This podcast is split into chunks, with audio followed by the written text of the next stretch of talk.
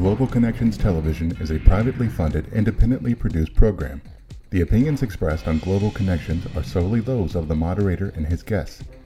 We invite you to go to the website at www.globalconnectionstelevision.com to view previous shows. If you're involved with a PBS or community access television station or an educational institution that has an intra campus television hookup, or perhaps a podcast or just a computer and would like to share the programs, please feel free to do so. Global Connections is provided at no cost to help people in the U.S. and worldwide better understand how international issues impact our lives. Welcome to today's Global Connections program. I'm Bill Miller. Today we're going to take a look at a very timely topic, and that is the topic of conspiracy theories. Our guest is an expert on this issue. Mr. Michael Butter has been professor of American literary and cultural history at the University of Tübingen since 2014. He received his PhD from the University of Bonn in 2007. His most recent book is The Nature of Conspiracy Theories. Professor Butter, welcome to today's Global Connections program. Thanks for having me. I appreciate you being with me today. Your topic is just, I don't think there's a more timely topic, to be quite honest. We can talk about even, even climate change may have gotten bumped off the front page for this one. But why, why did you decide to write this book on conspiracy theories? Well, it's my second book on conspiracy theories. The first one came out in 2014. That was for a specialized academic audience. And uh, once it had been out in Germany, I was asked more and more by journalists uh, to comment on current conspiracy theories in Germany as well. So I started doing a lot of talks, lots of interviews. And at some point, I thought, well, I've explained so many basic things about conspiracy theories so often now, I could just write them down. So I wrote the German version of the book that came out in 2018. And uh, then um, people were interested in having an English version. So we did that with a revised version and updated it, of course, to talk about the corona crisis. So um, it's been a long time in the making. Uh, now, you mentioned the corona COVID 19. There's a pandemic of, of COVID 19 in the United States and around the world. And we also have a pandemic of conspiracy theories. Have conspiracy theories been with us forever, as long as two or more people got together to talk or to talk about somebody or to try to identify what was going on? We don't really know yet. There's a lot that we don't know about the history of conspiracy theories, but most scholars these days assume that uh, conspiracy theories are not an anthropological given, meaning that they haven't been around forever. But most scholars would probably say that they emerged at some point during the late Middle Ages and the early modern period, maybe around 1400, 1450. At least that's when we find the first conspiracy theories that really resemble modern conspiracy theories or contemporary conspiracy theories. And since then, we do have a continuous history. And um, they are now everywhere in the world. So we also don't know if conspiracy theories existed at that time already in the Arab world or in Asia. But of course, by now uh, or since around 1800, they have been everywhere in the world. Mm-hmm. Now you're in Germany in, in Europe, and I, am just curious: are the are the you you view I guess Europe, the United States, North America, South America, the whole world? There, as I mentioned, there is a proliferation in, especially in the United States. Now, maybe it's in other countries too. But it's just incredible how five, six years ago, you would hear a few off the wall, illogical statements by people that were just totally unbelievable.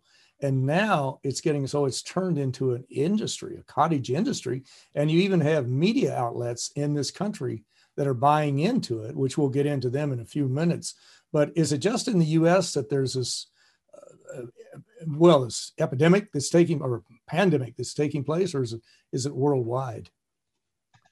Well, I think it's a worldwide phenomenon, but of course, the degree of popularity uh, differs from country to country. So, for example, um, conspiracy theories seem to be more popular and widespread in the United States than they are in Germany. So in Germany, about one third of the population possesses, according to a couple of polls, what psychologists call a conspiracy mentality. That is a general propensity towards conspiracy theorizing. In the US, it's probably about 50% of the population, according to other studies. But um, these numbers are low compared to what they were 100 or 200 years ago when it was in both countries still quite normal to believe in conspiracy theories. And there are still countries in the world or regions in the world where it is still normal to believe in conspiracy theories. So, for example, if you go to Eastern Europe, uh, conspiracy theories are far more popular than uh, they are in Germany and in much of the Arab world. They never really got stigmatized. So there, um, far more than 50% of the population would believe in them. Hmm. That's interesting. Uh, when I think of a conspiracy theory, I think of something that's really not, well, it's not been documented. It's ill founded. Uh, generally speaking, it's somewhat ridiculous it's sort of, as we would say in the US, off the wall to some mm-hmm. degree. And it's just almost nonsensical. And it could be actually dangerous to people if people actually believed it. Is that is that how you just define conspiracy theories, or is there another definition? There may be many definitions.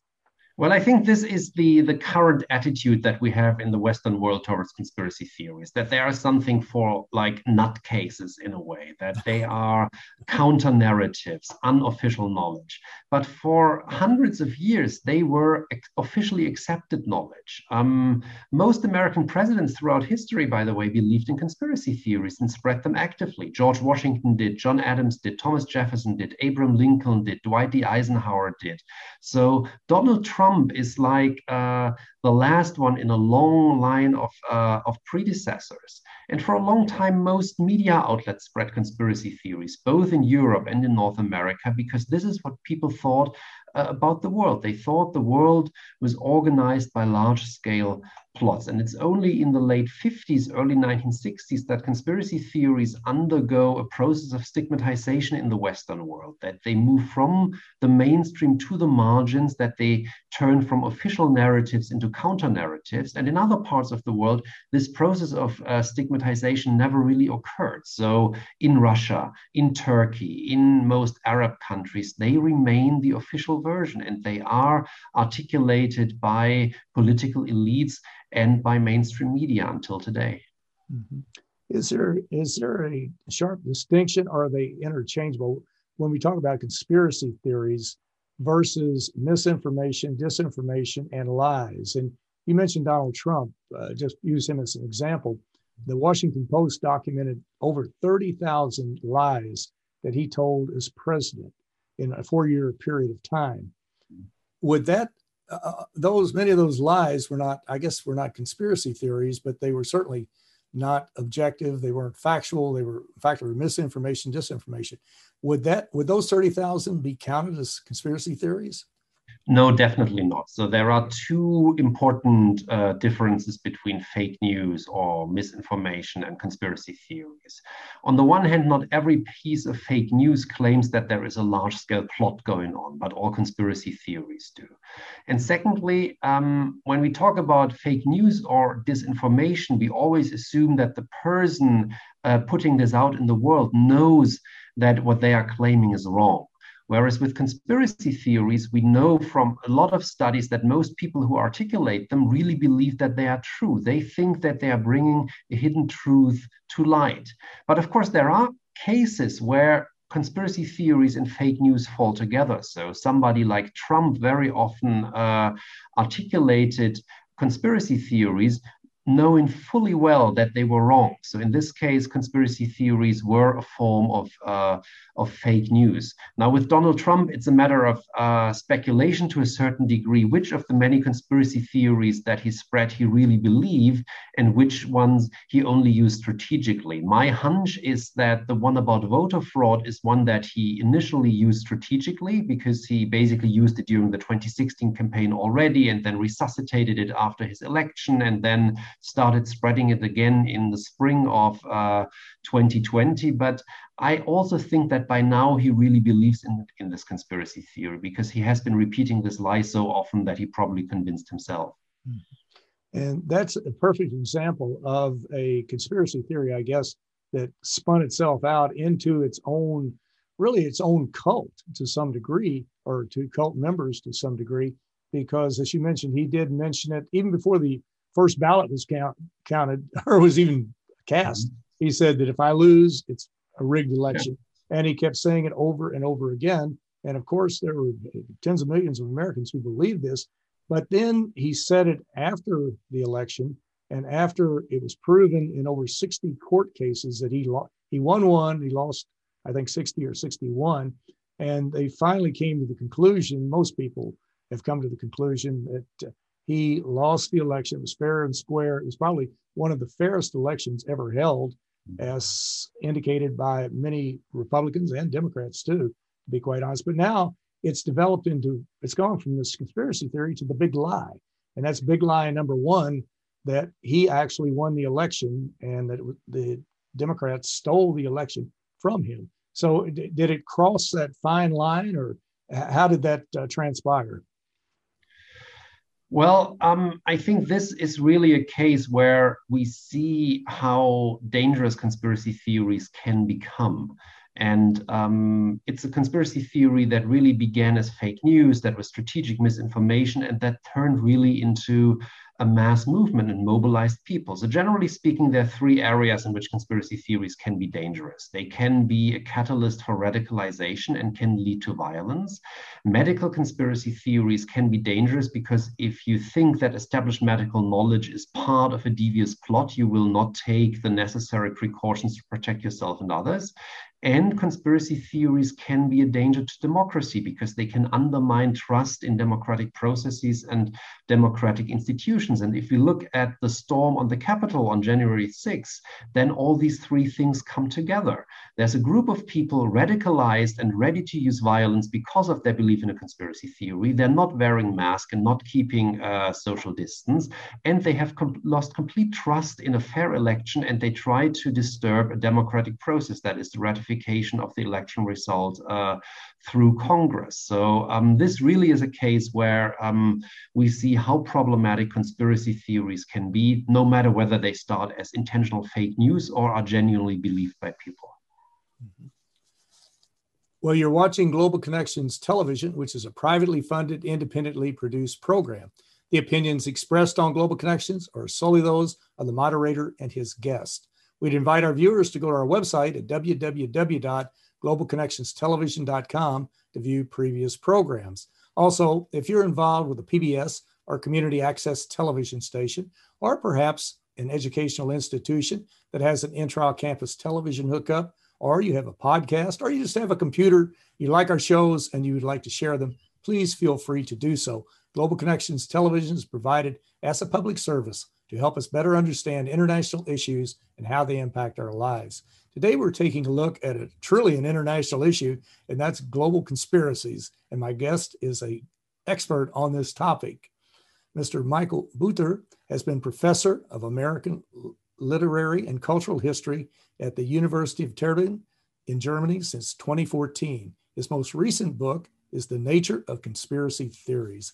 Michael, we are talking about this. You were talking about the three criteria, and you, you move from what we in the United States now is referred to as big lie number one to big lie number two, which was the actual assault on the US Capitol on January 6, 2021. And of course, this was really, uh, from all indications, looking at the videos, uh, this was invited and incited by the current president. And this group of insurgents, some people call them traitors, domestic terrorists, whatever you want to call them, uh, pick one of the above, they actually bought into this misinformation or disinformation about the election, and they were going to physically stop the counting of the votes or the, making it an official election. So, how do you counteract that information when to get it out? I mean, some people are trying to do that; they're putting out objective information, but how do you turn that uh, really, I'm not going to say misguided notion, well, yeah, misinformation around? This is a really, really tough question because there is no easy way to do that especially when you deal with people who are really convinced of their conspiracy theories. It's much easier if you're dealing with people who are only misinformed and who uh, can imagine that there was something fishy going on, but uh, who haven't really tied their identities to this conviction yet. Because uh, with these people, the correct information uh, can work wonders. You can point these people to debunking sites online or to uh, good news footage on television, and then they will come around. The problem is how to reach these people. And it's even more complicated with people who really believe in conspiracy theories, whose identities are tied to their conspiracy theories. Even if you reach these people, just uh, pointing out the correct facts won't do any good. In fact, there is a couple of studies that show that they will believe even more in their conspiracy theories after you have confronted them with conclusive evidence. Uh, uh, that these conspiracy theories are actually wrong. And that is because their, uh, their identities are so much tied to believe in these conspiracy theories. So um, you challenge their identities and then you trigger a counter reaction. In these cases, it's almost impossible if you're working for the media or if you're a politician to reach these people. The only way to reach these people is through their friends and family, through people who have a real uh, emotional connection to them and who can ask questions and engage in extended dialogue with them. But of course, there's a fair chance, especially in the US these days, that these people very often also believe in the conspiracy theories. So it's really tricky and there is no good remedy. Mm-hmm. And you're absolutely right about people not believing what they're reading or what they're seeing with their own eyes. And really, again, to focus on Donald Trump for a moment, he was a master at this double speak or news speak, as, as George Orwell said, as far as putting out inf- misinformation that people believed. And then when you show them a video of him saying the exact opposite, they said, well, that didn't happen. It was fake news. It, it did not occur. And it did happen. it was right there on the video. And it's just the same way with the attack on the Capitol. We had we had one member of Congress, uh, Congressman Clyde, the other day, who came out and said that the, the assault on the Capitol really didn't happen. It was just like a regular tourist group came to visit the Capitol. Well, if that was a regular tourist group, we certainly wouldn't want to be with that group to go to visit the Capitol. You may get killed in the process. But the, and what really amplifies the problem is that we have media outlets today, especially, and you may have them in Germany, in the United States, that really do not go out of their way to present objective information against all of these theory or the uh, misinformation that's out there, the disinformation and the lies. And you look at some of our media outlets, especially like Fox, Newsmax, One American News, they they almost contribute to it if you watch their shows. Do you have that problem or that issue in Germany and some of the other countries in Europe?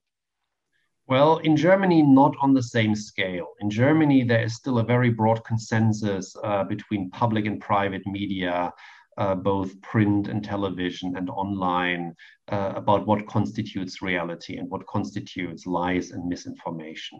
We do have alternative media outlets online.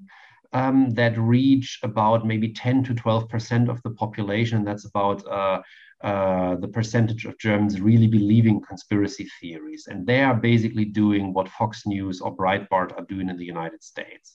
If you go to other countries in Germany, and not in Germany, in Europe, however, if you go to Hungary, for example, there you will have a state funded media spreading conspiracy theories constantly because the government uh, spreads conspiracy theories. So, um, and in Hungary, for example, all uh, the uh, the TV stations are by now basically controlled by the ruling Fidesz party. So there, the situation is worse than it is in the United States. In Germany, it is much better than it is in the United States. So you guys are occupying something like a middle position if we look at this from a global perspective. Mm-hmm and that's one of the challenges is that so many people when they get into power they want to take over control of the media so that they can actually present the information or misinformation shall we say that they want to get out to the public. And that is a major problem.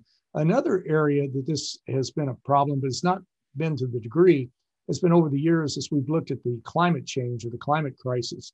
And years ago 10 15 20 years ago you still had climate change deniers Many of those deniers were putting out misinformation, and many of them today say that, well, climate change is actually happening, but here are the reasons, and it's really cyclical, so we really shouldn't worry about it. And the fossil fuels are not contributing to increasing our carbon footprint.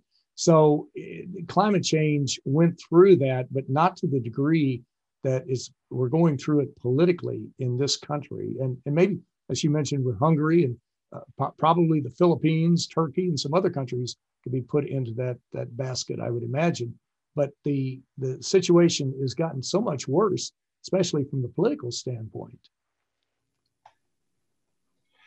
Yeah, I think that um, in many countries by now, um, we have populist leaders in power who are capitalizing on these conspiracy theories. Um, so if you go back 20 years and you look at um, the Bush administration, then um, they definitely were not big advocates of countering climate change, but um, they didn't go out of their ways all the time to claim that climate change wasn't real. They just tried to ignore the issue and drop it and let more radical parts of the Republican Party do the talking about that. But by now, in the US, but also in many other countries, we do have populists in power, or we had populists in power in the US who really capitalized on conspiracy theories connected to climate change, but of course also now to many other issues, and who turn this into a really political question. So if believing in uh, the reality of the corona crisis became a political issue in the United States last year, and uh, it had horrible effects. And the same happened in a couple of other countries. So it's really about, I think, populist leaders um, using conspiracy theories, uh, whether or not they believe in them, for their own ends. And the COVID 19 still is one that's getting a lot of coverage in the conspiracy theory area area because people well we started off really in, in february and march of 2020 with uh, just just disjointed information misinformation a lot of the scientists did not know exactly what to do mm-hmm. or how to deal with it so there was there was room for speculation but then it it turned into something a more of a political issue more of a political football as opposed to a health issue again i I'm just curious. Did Europe? I know you've had ups and downs. Some of the countries have done well on COVID, but did they experience that much of it, or did they unify behind their scientists or health specialists, as opposed to the United States, which didn't? Uh, could did they unify behind them to try to overcome this problem and to deal with the with this horrible horrible virus that was ravaging the societies? Well, there are lots of conspiracy theories circulating in different European countries about uh, COVID, but the issue did not get uh, politicized to the same degree as it did in the United States. So, in Germany, for example, there's about 12 to 14% of the population who believe that it's all a hoax and that it's actually a smokescreen for other goals that the government or other sinister parties want to reach. In um, France, for example, the dominant conspiracy theory is that this is a bioweapon that was put out there intentionally, which explains why you have demonstrations by conspiracy theorists in Germany because they think it's not real, but not in France because they think it's a dangerous biological weapon. Uh, but in none of these countries in Europe uh, was the issue politicized to the same degree as it was in the United States. So in Germany, all major parties, except for the right wing populists, uh, um, agree that this is a problem. They all agree that it's dangerous. They might disagree on how to tackle it in the best fashion, but that's a legitimate political debate. And we have had this debate in other European countries. And the interesting thing about the ruling populists in Hungary uh, or Poland, for example, is that they took COVID very seriously and that they sometimes misused the situation and the restrictions that were necessary to uh, actually turn towards a more authoritarian regime. So you could say that there were the smart populists who capitalized on COVID and saw the opportunity that it provided them with. And then there were the not so smart populists like um, Donald Trump or Boris Johnson to a large degree in the UK who downplayed the danger, tried to politicize it, and um, more or less failed. Well, Professor Butter, this is an extremely important topic and it's one that we're going to have to deal with and we all need to be working together.